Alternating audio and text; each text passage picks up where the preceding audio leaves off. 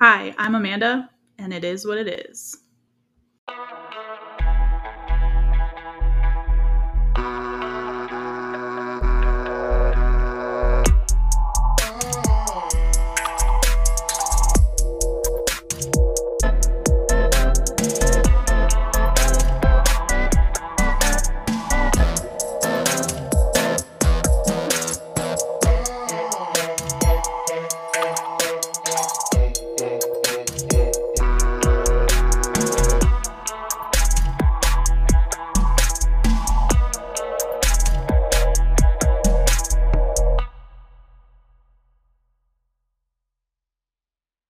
Hello, everybody. Welcome back to It Is What It Is.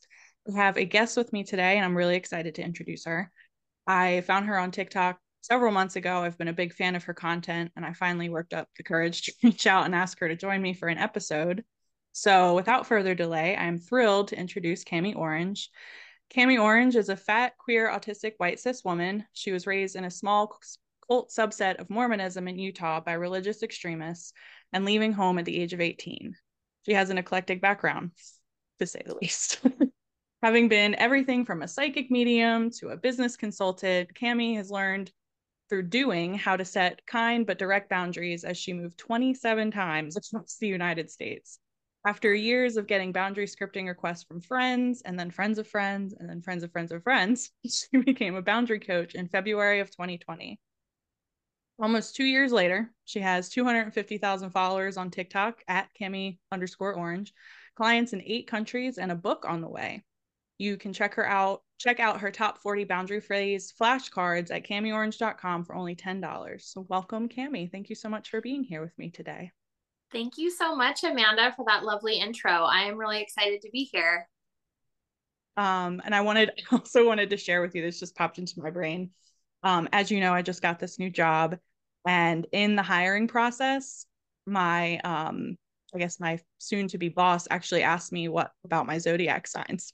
you and I, oh, when we had yeah, when we had our conversation about uh, doing this episode, that's you know we talked about astrology for several minutes. Mm-hmm. So I just it was just sort of a it was funny and it was uh, a little validating, but he even went after the fact and looked up things about Aries and he was like, yeah, I, I really feel good about this. So I just love that Aww. that was the consideration. I love that so much. That's awesome. Yeah. Um so for people listening, if you've been around for a while, you know that I did a solo episode on boundaries almost a year ago now. And that episode was grounded in my own experiences learning how to set boundaries as well as a little bit of research. But uh, I've grown a lot since then. I've changed a lot since then. And I thought that bringing in a, a boundary expert would be a great follow up to that. But before we get into that, I'm going to do a book pull. And I felt called to pull from the Warrior Goddess Wisdom. So let's see. All right. So it starts off with a quote Growth is painful, change is painful, but nothing is as painful as staying su- stuck somewhere you don't belong. That's a quote from Mandy Hale. Change is inevitable and constant, and fighting against the inevitable ways always leads to suffering. The next time you're faced with a life change, rather than resisting, embrace the change and move through it consciously. This doesn't mean you want the change or that you prefer it, but rather that you understand it's coming whether you like it or not, and you make a decision to pull yourself into alignment with life. In this way, you won't stay stuck in a rut, and the pain of change and growth will, eat, will ease because you tackle it on your own terms and in your own way, armed with the knowledge that it only hurts as much as you allow it to. And then the, this book comes with either like a mantra or an action, and this one has an action. Think about an area of your life where you are resisting change. Maybe it's making a change in your career, planning a move to a new home, or changing a relationship that isn't serving you. What's the first step you can take to embrace this change instead of resisting it? I like that. I love that. That's beautiful. It feels very like be the change that you wish to see. And I think that's mm-hmm. beautiful. Mm-hmm. And I heard something the other day. I can't now I can't remember where I heard it, but sometimes um becoming who you want to be means doing things that you don't want to do. And mm. I think there's a difference between those hard no, this is not for me. I don't want to do that, but um sort of getting out of that comfort zone of the way that you've done things to get yourself into a different place and sometimes you don't want to do those things I, I don't want to do those things a lot of the time. Yeah. So um all right, so let's let's start off with um you know, when we talked about doing this episode, I told you that this is a, a podcast rooted in storytelling. And your intro uh, gave a very nice snapshot of your story, but I'd love if you would get into some of that a little more, whatever mm-hmm. you feel comfortable sharing or feel called to share, um, just to hear a little bit more about you. Awesome. Thank you so much. So, like my intro says, I have a really eclectic background. And recently, as my life has continued to shift, people are like, So, where did you go to school? Like, how did you learn this? And I was like, I learned it by doing. I learned it by making mistakes.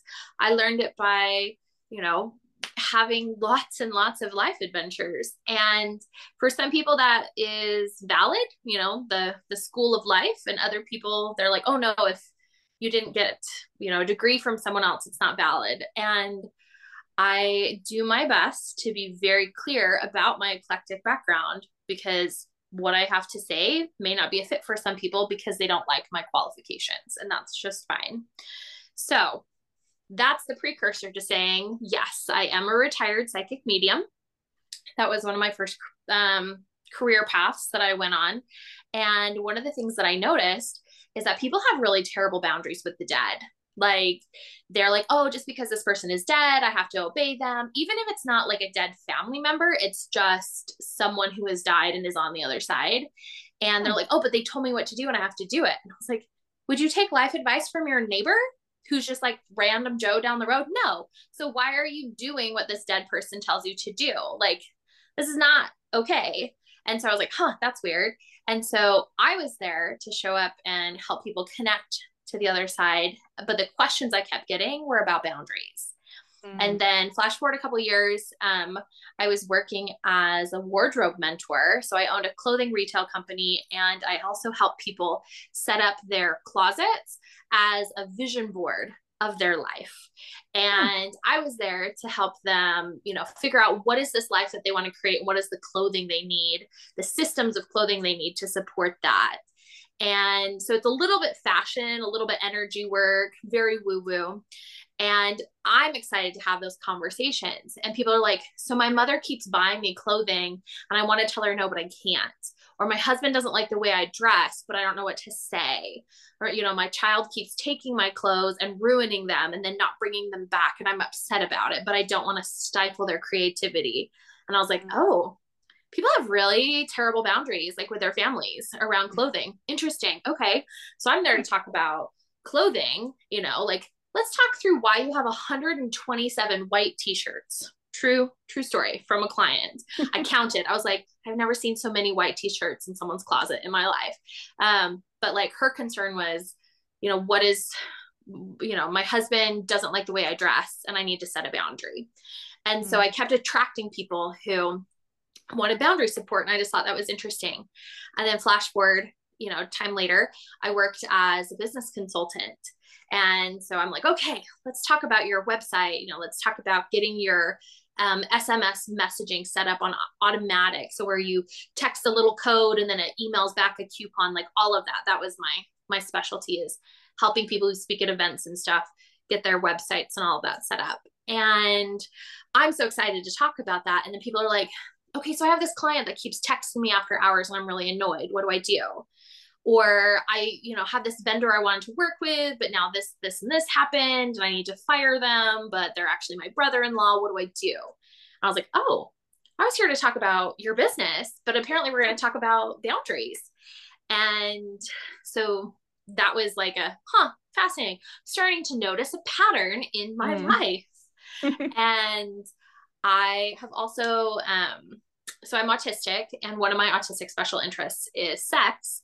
And I do something called orgasm charting for myself. Like I keep track of all of my orgasms, like how strong it was on a scale of one to 10.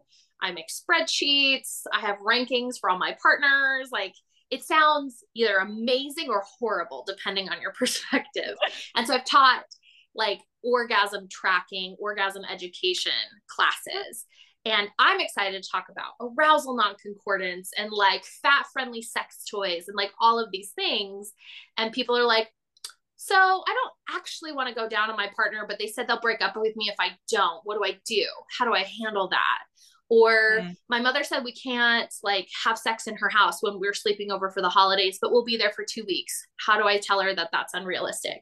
And I was like, oh, this is more boundary stuff. Mm-hmm. Um, mm-hmm. but the one that clinched it, the one that clinched it is I was working as a spiritual teacher. And so I was certifying and training other people in how to communicate with the other side, how to communicate with what I call your entourage, which are like your angels, animals, ancestors, higher beings, um, spirits, whatever that walk around with you all the time. And everybody has a different combo. And I'm, you know, there to teach them this skill set of like, how do you commune with the trees or whatever. And people had boundary questions. They wanted mm-hmm. to know, you know, how do I ask for consent before doing energy work on someone? How do I, you know, can I do energy work on my husband even though he said he didn't want me to? Like, and I was like, oh, boundaries. And so when I closed my spiritual teacher business at the end of 2019, and I took a couple of months off to be like, all right, what am I doing? And I sat down with the universe and I was like, as a psychic medium, people came to me for boundaries. As a wardrobe mentor, people came to me for boundaries. As a business consultant, people came to me for boundaries. As an orgasm educator, people came to me for boundaries. As a spiritual teacher, people came to me for boundaries. Maybe I should be a boundary coach. there seems to be a theme here. and so I became a boundary coach in the beginning of 2020. And now, almost two years later, here we are. Wow. What a truly fascinating and unique just twists and turns that that took to get you to where you are. Um, that's incredible. Thank you so much for sharing that. Um, and I love the way that you told that story because one of my questions was going to be sort of how, you know, was it psychic medium to uh what was it, a business consultant to boundary mm-hmm. coach, but you you filled in all the gaps and that was going to be one of my questions. It's so great. Um I can't imagine that your upbringing left much room for self-expression, self-actualization, certainly not anything woo-woo. So what what was it like for you to to to break away from that and um you know what sort of internal barriers and, and programming did you come up against as you were becoming who you are now yeah, that is a great question. So, I was raised in like a smaller group of people who believe in the Book of Mormon and the Bible, like as books of scripture. Um, they believe in prophecy. Um, they believe that Jesus is coming back literally any day, and we need to be as perfect as possible to be ready for that moment. So, very um, obsessed with the end of the world every day over dinner, like, you know, how we're talking about like Jesus might come back today. So, like, are you ready? Mm. And there was um, a lot of harm that happened in that environment because I was taught that, like, women shouldn't ever say no to men because men have like a special power from God that grants them the ability to make good decisions. And so, like, you should just do what men say because, like, they know better. Um, and so there was a lot of harm that happened because of that. Mm-hmm. And coming, like, growing up in a cult, people who don't have any cult in their background, which I would not wish on anybody, um, I think it's people are like, well, I, I grew up religious. And I'm like, yes, growing up in, a, in an intense religious environment is a lot. The difference between just like religious and like a cult is cults are so encompassing. And so I was taught uh, what to think, what to laugh at, what to wear, how to sit, how to smile, uh, you know, everything from head to toe in how I showed up, you know, what to say yes to, what to say no to and the secret is you say yes to everything and say no to nothing. And it um it was a really it's a really intense environment. And so to i moved out at 17 and moved hundreds of miles away and you know been on a journey ever since trying to uh, heal from that. Thankfully i've been through a lot of therapy um like a lot, a lot of therapy. and the biggest barrier for me, the first big piece was like, oh, I'm going to say no. Like, I'm going to start mm-hmm. saying no to people who are crossing my boundaries. And a big, big shift happened several years ago when, so I've been divorced for mm, probably like seven years now. And the reason I had originally married my husband at the time was he was the very first person I had ever dated that I said, please do not kiss me until I tell you that I want you to. And he said, okay. And then he didn't. And I was like, oh, this is Prince Charming. This is amazing. like, oh my gosh, this mm-hmm. is a mm-hmm. rare diamond. And I am going to marry this person. Um, and it made me feel safe with him. And I fell in love with him because of that. So, because nobody, I'd never had a partner who had respected those boundaries before. I'd say, you know, please don't do this or that until I say I'm okay with it. And they would say, okay, but then they would do it anyway. And so I mm-hmm. kept waiting when I was dating him that I was like, when is he going to cross this line? Because they always do. And it's just a question of when, but he never did until mm-hmm. I said I was okay with it. And that was a huge, huge shift. So, you know, that's over 10 years ago now. But now I'm like, oh, that's like bare minimum basement level boundaries here. Like if I say don't touch me and you touch me anyway, we're not speaking anymore. Like mm-hmm. I'm I'm out. That is, mm-hmm. that is not okay. And so learning to say no um, the analogy that I like is like what was once the ceiling is now the floor. So like mm. what was once the greatest thing that I was like, oh wow, he's special and magical because he's respecting this boundary. Like that was the pinnacle, the height, the the thing I had I didn't think was even possible. Now I'm like, uh no, that's bare minimum. Like if and so I think the the coming from a cult background, um, there are so many extremes and it just mm-hmm. sets you up to have a really skewed expectation of what's normal and what's mm-hmm. okay. And so I had to do a lot of work to be like, oh, wait, that's not okay. And the number of stories I could tell you about times that I thought something was okay and that people are like, that is like really messed up that that happened. Like, really? Mm. We're not supposed to get in cars with strangers? Like, but they introduce themselves, so they're not a stranger anymore. Like, I just, I am really grateful that I am alive and that I have survived all of my experiences because uh, it's it's been a journey for sure. Wow. Um, I think that that is a good transition into my next question of um, let's talk about some of the feelings that come up when you especially when you first start to set boundaries and it's not something that you're used to and the guilt and the shame and and um yeah just some of those emotions that come up and and how to navigate those feelings as they come up. Yeah. I have a dear friend who is a childbirth educator and we were talking once and she said there is when you're like in labor when a pregnant person is like pushing out a baby um, people who are unfamiliar with that process they often confuse pain with pressure. And they say oh it hurts. It hurts and it says okay but is it pain which is usually like sharp and it's tearing or damaging or like something has gone wrong or is it pressure?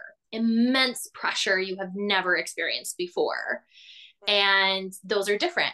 And that's why people who have um, i come from a community in utah where people have lots of children like it's just like a thing here.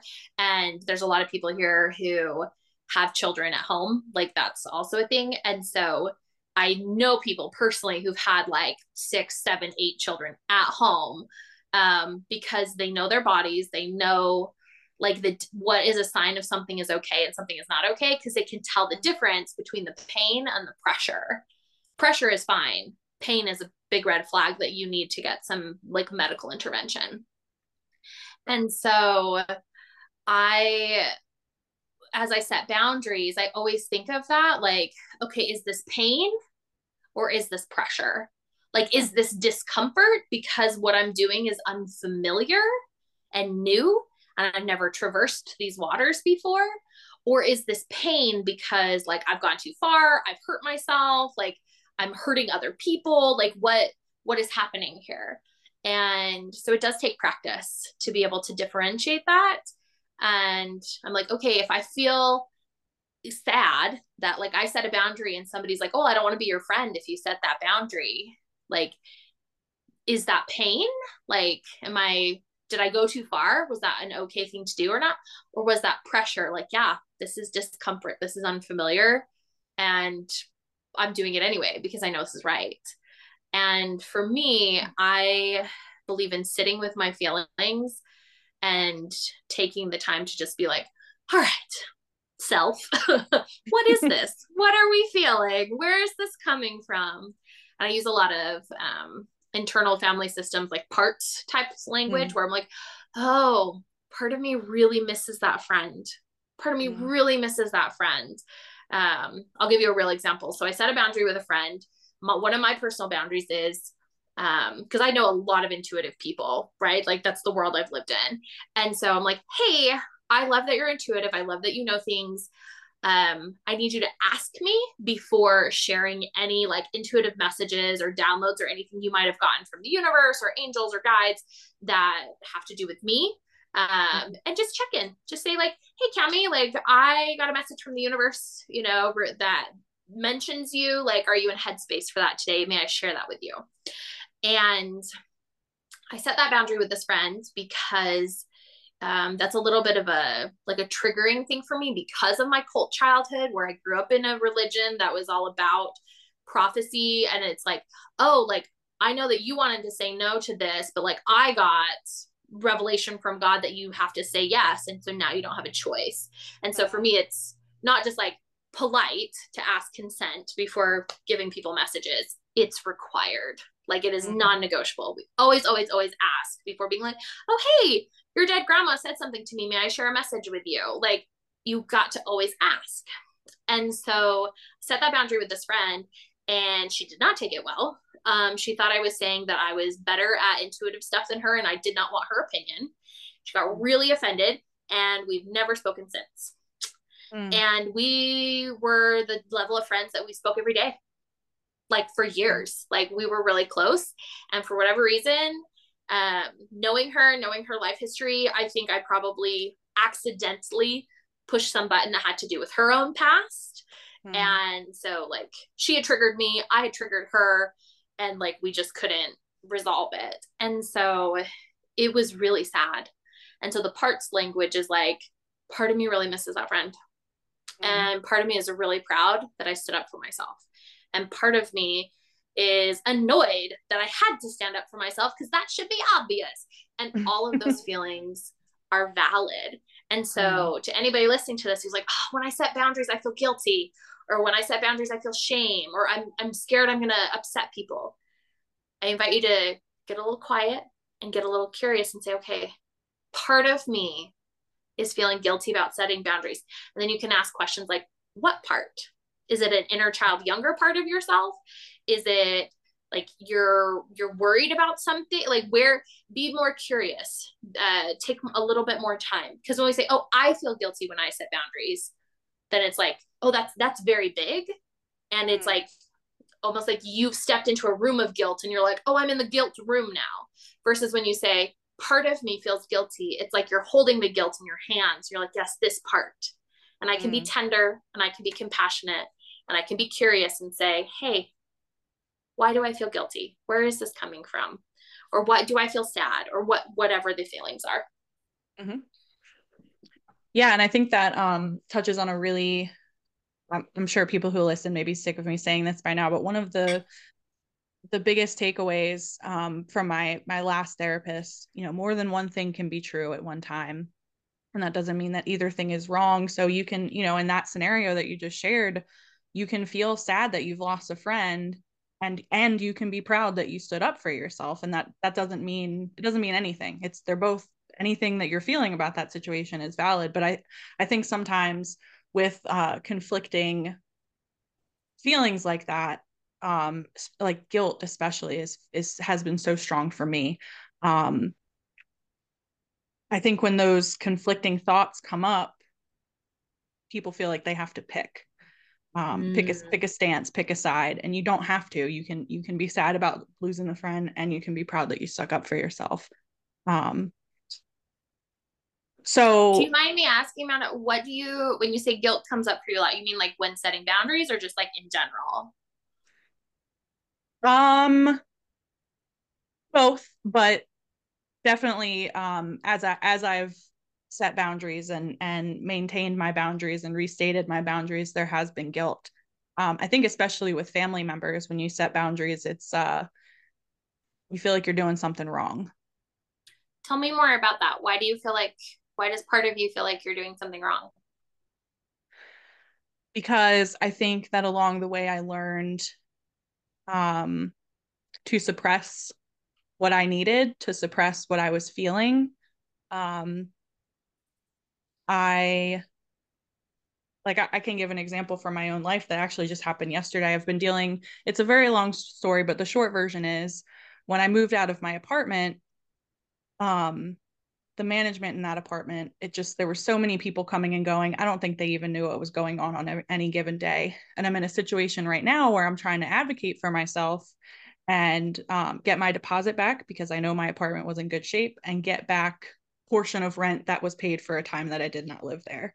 And so they've been sort of ping ponging me around. And I uh, had a moment yesterday where there was a part of me that was feeling like, why won't anyone listen to me? And I know mm. that that's a mm. young part of me. And then I started to sort of get into the spiral of, am I making, is this really the big deal that I'm making it out to be? Am I being dramatic? and I, I've I'm in a place now where luckily I can stop that before it escalates and ruins my whole day. But um, in the past, that that would ruin my whole day. I would go down that path and just be in that space of thinking that for the, the day, if not several days. So um, I guess there's this part of me that feels like advocating for myself or um, asking for something to be made right that is wrong, or even just pointing out something that is wrong is bad. I, I, and then mm. a lot of times for me, this thing is bad that I'm doing also translates to I am bad. Um, mm-hmm. So, does that answer your question? that does. That does. I had a client who um, kind of similar feelings around boundary setting, and for her, it was stemmed from in her family growing up. She was raised by parents who didn't have enough support there wasn't enough community care. There wasn't enough social support. They didn't live near family. And so um, I really believe in this model of like, you know, it takes a village to raise a child. And so if there's many children and very few adults in this village, like children have endless needs. And that's okay. That's normal. And as they grow to be able to meet their own needs in certain ways, um, they need attention they need care they need they need food they need whatever. But sometimes the adults involved have met their limit for that day. Like they have give their their cup is empty. They have given all that they can give and the children still need more. And we're not designed as humans to raise children this way. It's very bizarre. It's like unprecedented in human history which we could talk about some other day. But this idea of like there's these adults specifically her mother who was like i've given all i can give and you still need more. And so instead of the mother being like i deserve more. I deserve more community care. I deserve more social support. It's not okay that i don't have family here to support me the blame went to you child asking for more are a problem. Like mm. you are a problem for having needs right now because i have given all i can give and you still need things, it would make my life better if you stopped needing things. And so there was all this guilt and shame around like existing and having needs, but the child did nothing wrong. There's nothing wrong with having needs. And so in situations of like self advocacy, it's like, oh, you're inconveniencing people. Like you're causing a problem by having needs and showing up and like pointing out that, like, hey, this wasn't handled, this wasn't taken care of. Mm-hmm. And I mm-hmm. think that's a button for a lot of people of like, oh, they were raised by caregivers who weren't supported enough and nobody was aware enough to say, oh, it's not the child's fault for having needs. So the adults blame the children when really it's like they deserved community care, they deserved social support, they deserved um, a village and they didn't get it. And so now people feel weird about asking for their deposit back, which is their money, mm-hmm. which you absolutely deserve. Yeah. And I, I think uh, that for me, that sort of this thing I'm doing is bad or feels bad to I am bad, that sort of pipeline um, led me to a place where I thought it was best for me to stop having needs. Mm. And that certainly carried on into my adult relationships and um, took me, I mean, I'm still unpacking it, but it's, it's taken me a while to unpack all of that. And um, yeah, I had, I had no, I had no awareness of boundaries uh, until a few years ago. I didn't really know that that was not just something that I could do or should do, um, but just how necessary they are and how important they are, um, mm-hmm. and how um, think a lot of times setting boundaries is is viewed as a a selfless selfish thing, but I think it's actually a selfless thing. Um, to sort of set up these parameters and um I totally lost my thought. Can I speak to that, Amanda? Yes, please, please. I believe that setting boundaries is the most kind thing that I can do. And one of my original big motivations for starting to learn boundaries in my life was because I've been through so much trauma. And I know that once someone breaks my trust, I don't have a lot of practice rebuilding that and being able to forgive and being okay. And that's something I'm working on. I'm in therapy for all of that. And so I love the people in my life, like the people that are close to me so much that I'm not willing to risk mm. like breaking that relationship by not communicating my needs and setting them up to fail. And then they fail. And then I don't know how to recover from that and come back and rebuild trust and make sure that we're okay. And I recognize that that's a me issue. Like, I want to be that person. I want to be able to rebuild that. And I've recently gotten some opportunities to practice. And so far it's going okay. Um, but like, I just know that about myself. And so, like, if you and I are friends and something, you know, I don't tell you I have this really strong boundary around uh oh gosh like not giving intuitive insight without asking consent first and you keep doing that I'm going to be over here like resenting you, being mad. I'm going to start avoiding you. Like it's going to poison our relationship because I set you up to fail and you failed because you don't know. Like most people are good. Mm-hmm. Most people are lovely. Most people are not like, do you know what I'm going to do today? I'm going to go out and hurt people. Like, no, most people are not motivated with that. And right. so, especially in a friendship, you want to do things that are supportive and loving and i want to do things that are supportive and loving and if you don't know that this thing that you're inadvertently doing is really upsetting me to the point that i'm going to resent you start avoiding you stop talking to you and then you're like what happened to Kami? Like she ghosted, she blocked me on Facebook, and I don't even know what I did. Like that's a problem, and that's how yeah. a lot of people handle conflict because they're like, well, I just don't know what to say," and so they don't say anything. And I love my friends, I love my family, the people I'm close with, um, so much that I'm not willing to risk that. And mm-hmm. so if something is a two out of 10 issue where I'm like, oh, hey, I know you didn't know that, but could you please not? Or if you need to do that for whatever reason, let's have a collaborative conversation about meeting each other's needs. Um, so, like, I like being able to call people. I love to talk on phone. I have a friend who like sudden random phone calls sets off their CPTSD. And mm. so like if I want to talk to them on the phone, the boundary, the communication has been I text them and say, "Hey, are you in a good space for a phone call?" I have other friends I can just call. That's okay. Mm. It's okay that that's a boundary. Um and there's uh like even if our my needs are being met, their needs are being met. But if I just called them all the time and mm. they never told me that they weren't okay, I would feel terrible knowing that they're going into like a, a trauma episode or whatever because they didn't tell me that they don't like sudden phone calls. Because that's an easy fix. I'll just text them and be like, hey, are you in a space for a phone call? But people don't do it.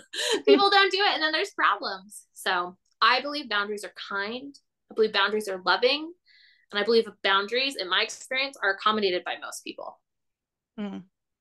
Well, and that, I feel like in that situation you just mentioned, if uh, if you're calling this person who who not just doesn't like being called, but um, actually triggers a response for them, if they do happen to answer when you call, then you you might sort of get the vibe of like my friend seems off. Mm-hmm. Did I mm-hmm. do something? And and all of these things can sort of be avoided by just having a conversation about it. And what I found for me is it, it felt like setting the boundaries and um, navigating those feelings that came up when I did. Once I sort of got over that hump and realized, like, like you said, they're accommodated by most people. This is this makes yeah. my relationships and my life better by just saying what I need, asking for what I need. Um, because again, just like you said, if if you're not communicating and that other person keeps doing that thing that you don't like, then it's resentment and it's just things just fall apart so quickly. So um yeah, yeah, I don't I don't really know what that sort of hump is once you're like, oh, for me, it just really felt like all of a sudden I was like, this why wasn't I doing this the whole time? This really setting boundaries and, and communicating what I need to the people in my life is it just makes things so much better. I can tell you what the hump is. Do you want to know? I do, yeah. so uh, people who don't come from boundary, uh, like healthy boundary setting backgrounds, the only experience they have with being like, hey, that's not okay, is when something has reached like a 10 out of 10. This mm. is a mm. problem. All alarms blaring. Like, we're going to break up, never speak again, burn their shit on the lawn, like level. Right. And so when I say, oh, boundaries are kind, they're like, no, they're not, because their mm. only experience is when emotions are high, tension is high, because they've been taught to wait and wait and wait and wait and wait. Mm. Just try to, you know, stay quiet to get along or whatever, avoid the problem until it's such a big problem they cannot avoid it anymore. And then everything explodes. So they mm. swing from silence to an extreme. And in between silence and extreme, we have indirect communication and direct communication. And mm. so indirect would be like if I go in for a like a hug and you flinch, then I'm like, oh, she doesn't like hugs. Not gonna do that. Like that would be an indirect. Direct mm-hmm. would be mm-hmm. like, oh, uh, may I hug you? And you say no. I say okay. And so the more you practice, you no longer are waiting. So the hump that you refer to is like instead of waiting, swinging from silence to an extreme, waiting for a 10 out of 10 issue to say something, you start speaking mm-hmm. up when it's like a two out of 10 you know, mm-hmm. maybe a four out of 10. And it's easy, it's gentle, nobody's mad. It's very mm-hmm. like, oh, hey, could you not? And they're like, oh, yeah, I won't. Done. Mm-hmm. Nobody is burning shit on anybody's lawn. Nobody is screaming. nobody is throwing things. Like, nobody is breaking up. But if you don't have any practice with that, mm. you've only ever set boundaries. And so people are like, okay, I'm going to say something. I'm going to say something. And they're like, boss, could you not grab my shoulders when you come behind me to look over my desk? And in their mind, they're like, this is like an eight out of 10. They're really upset. They're really nervous. Their boss is like one out of 10, like, oh yeah, I won't do that anymore. No big deal. And suddenly you have this epiphany of like, oh, I thought this was like 10 out of 10 burn shit on the lawn level. And they like responded as if I asked them, you know, hey, is there any ice cream left in the fridge? Nope. Okay, cool. Like, no big deal. right. So that's what the hump is, is like mm. the experience of like, oh, this does not have to be hard, pressure, dramatic, big deal. Boundaries can just be really simple and basic and gentle most of the time. Yeah. Because you're speaking up at the beginning. You're not waiting right. so long. Right and then the other person isn't you know completely taken off off guard by like where where is this yeah. coming from like i've been doing this thing forever and it was never an yeah. issue yeah. yeah it causes problems i know i've definitely got my feelings hurt over the years where like i had this roommate that we lived together for like four months and finally we were on our way somewhere and she pulled over the truck and she was driving and she's just like i just have to tell you you are the most selfish person I have ever met in your in my life. And she like went off and I was like flabbergasted, had no idea what she was talking about, no frame of reference. Turns out for the last four months, every time she's like, Oh, hey, I'm getting pizza. Do you want some? I was supposed to magically intuit that I was supposed to say, Thank you so much for offering. No, thank you. Every mm. time. And I'd say probably about half the time she's like, Oh, I'm getting pizza. Do, do you want some? If I wanted pizza, I would say yes. And if I didn't want pizza, I would say no. But probably about half the time I was eating her food.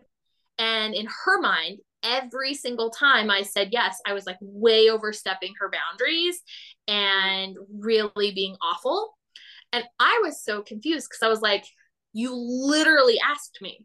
I made cookies. Do you want some? And mm-hmm. if I mm-hmm. did, I would say yes and take two. And then she's like, You're a horrible human for being so selfish and taking my cookies. And I was like, If you don't want to mm. share your cookies, don't, don't ask me if I want some. Like we had just not communicated. And I no longer mm-hmm. felt safe like having her as a roommate because I was like, if you are secretly resenting me to the level that we like pulled over on the side of the road and you lost it and screamed at me for four months, I don't know if I can trust you with anything. Like yeah. it broke our friendship, it broke our relationship. Previously, if you had asked me the day before, yeah, we get along great. I adore her. I think we're great roommates. Nope. The whole time she'd been hating my guts because apparently I'm super selfish. Mm-hmm. And I was like, I did not know. Like, if you want me to do a ritual with you where you offer food and I say no every time, you've got to tell me. I did not pick up on that. yeah. I can't imagine anyone would.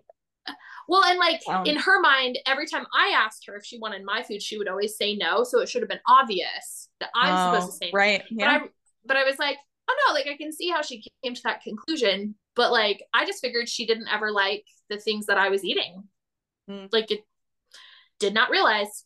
So it's it that's why people are like, oh, boundaries are so hard. Boundaries are terrible because they're waiting so long that like everybody's upset and I'm blindsided and you're blindsided. Like, and it's like now there's really heightened drama versus right. like, oh, hey, like I would prefer if you didn't eat my food, you know, like, oh, I don't actually want to share my food, but I feel obligated to offer it to you for XYZ reasons. So, you know, I know it might not make sense, but if I offer, will you just say no every time?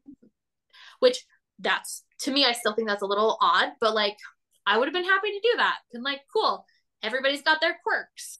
I don't understand sugar on oatmeal. Like everybody can have their thing. That's fine. oh man. Oh man, so many roommate situations rolling around in my mind, which that could have just totally been avoided if we just communicated with each other. Yep. Um so let's talk about when you set a boundary and someone has a negative reaction. Mm-hmm. Um mm-hmm. I think it's easy to say, you're you know you're not responsible for how that person reacts. You don't have to fix anything. You don't have to change your boundary because of how that person reacts but um that can be really hard to to deal with. So um what are what are your thoughts on that? I, I know ultimately sometimes it comes down to a decision do i want to have a relationship with this person or not? But i, I feel like there's things um that can be considered for that for pulling that yeah, trigger. Absolutely so I believe that values are the backbone of boundary setting. And so mm. when we know what our values are, we make choices aligned with that. And so if I set a boundary with you according to my values and you don't like it, I'm not going to change what I decided because I'm living according to my values. If I set a boundary with you and you love it, I'm not going to change what I decided because I'm living according to my values and different people have different values. And so, for example, my primary two values are safety and compassion. And so, mm. when I am setting a boundary, the thought process I'm having is what is the safest option for me and for the other people involved? What is the most compassionate option for me and for everybody involved? And mm. then, no matter how the other person reacts, I know I did my best to show up in a safe way and to show up in a compassionate way. Mm-hmm. So, my sister, who's one of my very best friends, um, her primary value is connection. And so we often set different, we have this conversation a lot actually. We set different boundaries in different situations because there are boundaries that to me, I was like, oh, this keeps me safe. This keeps other people safe. This is how I'm handling it. That she's like, mm, if I did that, I feel like that would not be in alignment with my value of connection. I want to choose um, you know, I'm going to do this or do that instead to maintain those connections. And she's made choices that I wouldn't make and vice versa. And ultimately she's not wrong. Like she's doing her boundaries according to her values. I do my boundaries according to my values. And sometimes they go along beautifully. Um, there's a lot of overlap between safety and compassion and connection, but sometimes they don't.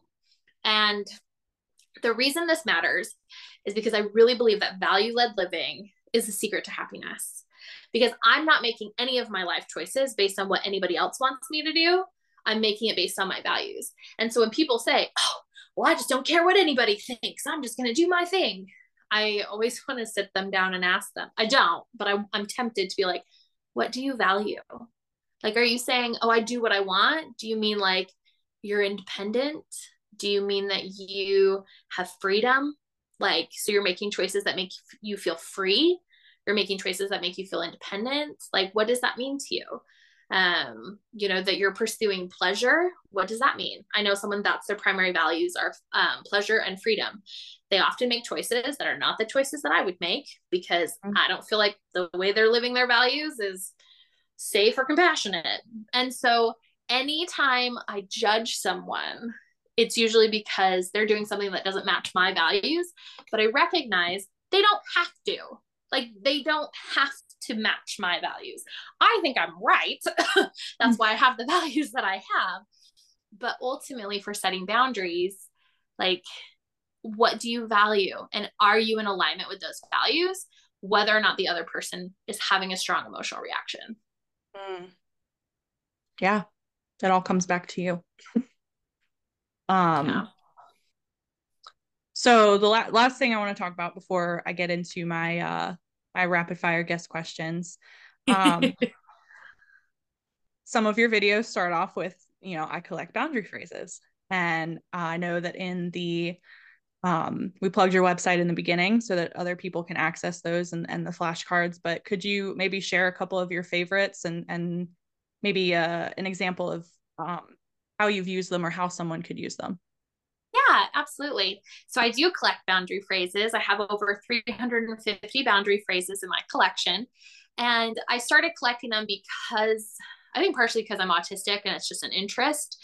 Um, but I was like, oh, this is interesting. Like people have different ways of expressing the same thing and they all have different nuances. And so I group my collection broadly in about 10 or 12 categories, depending on how you break it down. Um, and so a really popular one is in the like, I call it bodies, but it's like, don't comment on my body. I don't want to hug you if I don't want to. No, I'm not going to shake your hand. Like, please don't touch me. Do not comment on my weight. Like that, that collection. And um, anytime I make videos about those on TikTok, I get a lot of hate comments because people really, really struggle with this idea of bodily autonomy. And I think it's because they've never had bodily autonomy in their life. And so when I say, hey, this is something you deserve, this is something that everybody gets, and they've never had that, it like pushes some inner child button. That's my interpretation anyway. They might just be being shitty, but like my interpretation, my compassionate perspective is like. Oh, that is so sad that they yeah. don't understand the value of bodily autonomy and feel entitled to touch other people. so I all the time use these types of phrases. Oh, hey, may I hug you? Oh, you have something in your hair. May I get it out for you?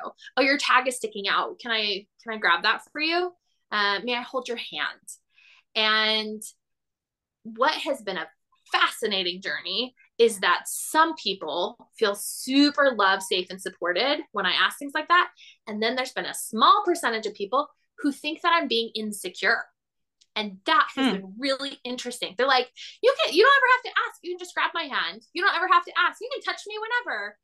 And I I would not recommend this for anybody else, but I will be honest. What I usually say in those situations is like, so if I wanted to pick your nose for you, that would be hmm. fine.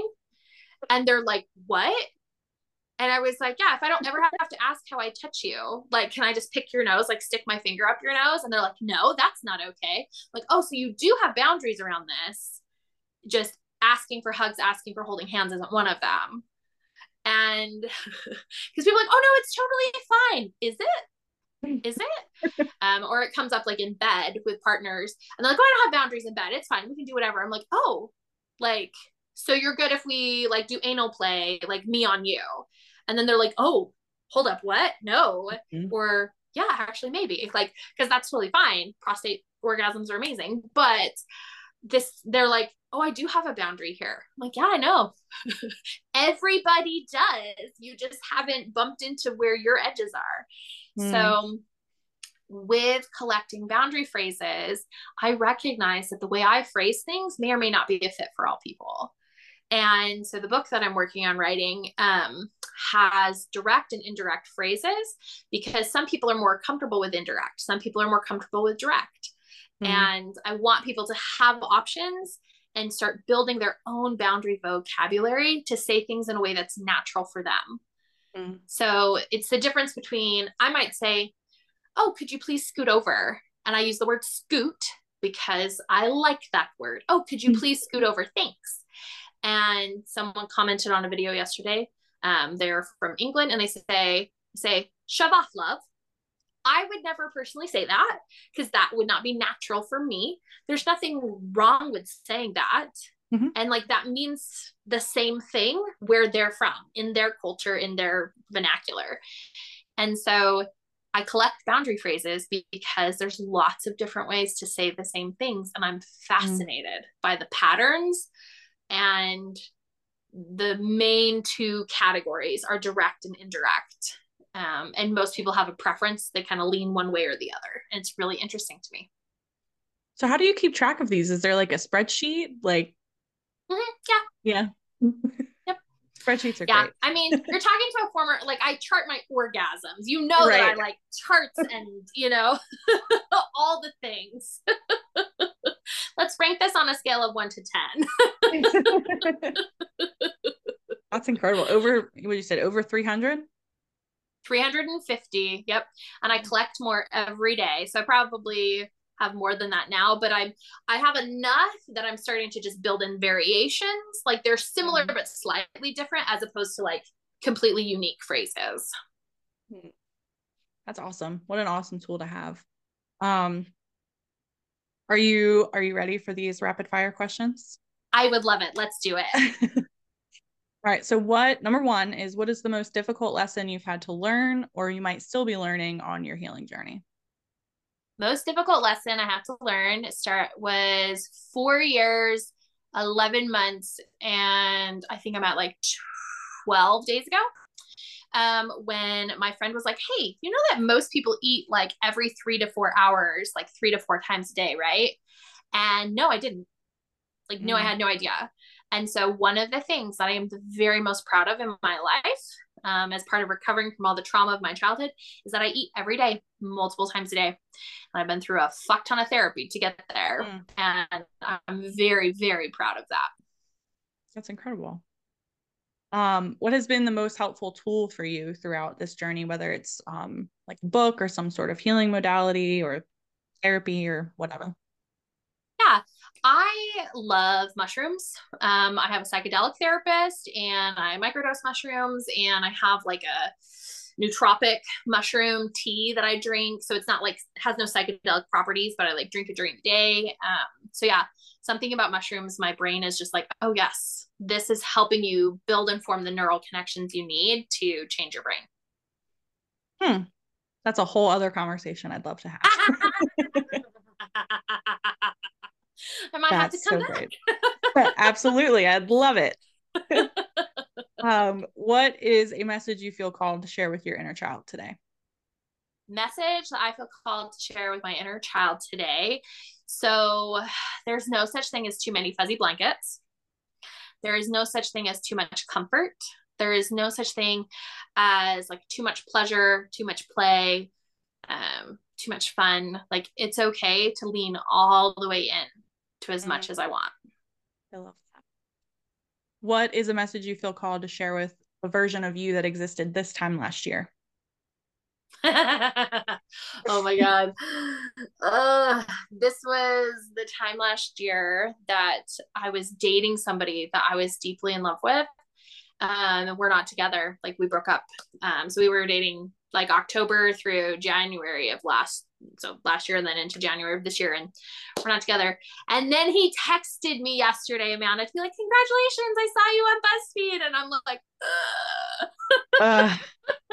I still love you. um so I I'm not gonna show it on camera, but like I like I got a tattoo to memorialize that experience because it was so profound. And it's okay to fall all the way in love, even if it doesn't work out, because like it brings more light, more joy, more beauty into the world. And to hold back from that in, in fear of being hurt um, is not worth it. Like it's okay to fall in love, even even when it doesn't work out. So he's magical and amazing, and it wasn't a fit. And I, um, yeah, I wish him all the best. I hope he's really happy because he's a really good guy. Mm. Part of me, using parts language, part of me will probably always be in love with him. mm. And that's okay. I'm at peace with that. Mm. Beautiful messages. We got two more. Uh, number five is what would you say to someone that's sort of at the beginning of their healing journey? They're feeling very lost. They're feeling very unsure. They want they want change, but like, mm-hmm. what do I even do? Where do I even start? So I like to look at the things that make me mad, like as a starting point with clients. Um, mm. Often, when people have spent a lifetime suppressing their needs, suppressing their wants, you know, going out of their way to people please and show up for others, and they are just like, I just like they know that they're ready for change, but they can't like crack it open. Um, finding the things that make you mad, um, and they're like, nothing makes me mad, nothing, not a single thing, like not like at all. Okay, like so if it's not mad, like what are the things that make you sad? Like mm-hmm. find anywhere in your life. What are the things that bring you ecstatic joy? Like find somewhere that is an ex- is the strongest emotion you can access. You're like, oh, this is the thing that brings me shame. This is like, so it doesn't matter what the emotion is. It can be joy. It can be ecstasy. It can be anger. But you're trying to find a something intense and like follow that thread, um, almost like you're unraveling something. But you need to find that intensity inside of yourself to start uh, start this journey like it gives you it puts your feet on the path and then you can keep going from there and find all the other pieces but that first piece is wherever the intensity is like hiding in your life and usually it's anger i would say for about 60% of people it's the thing that makes them mad and then mm. like maybe the next 25 to 30% is like the thing that makes them sad and so if it's not mad and it's not sad, then I go the opposite direction, say, okay, what are the things that bring you calm or ecstasy or joy or pleasure, whatever it is, and pursue that. Hmm. I love that. Um, last question. This has been such a great conversation. I appreciate you so much. Um, where can people find you? How can they work with you? Yeah. So I sell digital products online. So I have a printable set of flashcards that are available for $10, and it's 40 of my top favorite boundary phrases. And I also have my value led living audio course that also comes with a transcript if you like to read instead of listen. And the prerequisite to working with me, coaching with me one on one, is the value led living audio course because I found it we can get a so much work done in one session if they know what their values are if they don't know what their values are, we spend like a whole session doing values, and then we have to spend another session figuring out the boundary stuff they came to talk about. And so I do offer one on one sessions, but like you have to take the course first as a prerequisite. And not everybody is willing to do that. That's okay.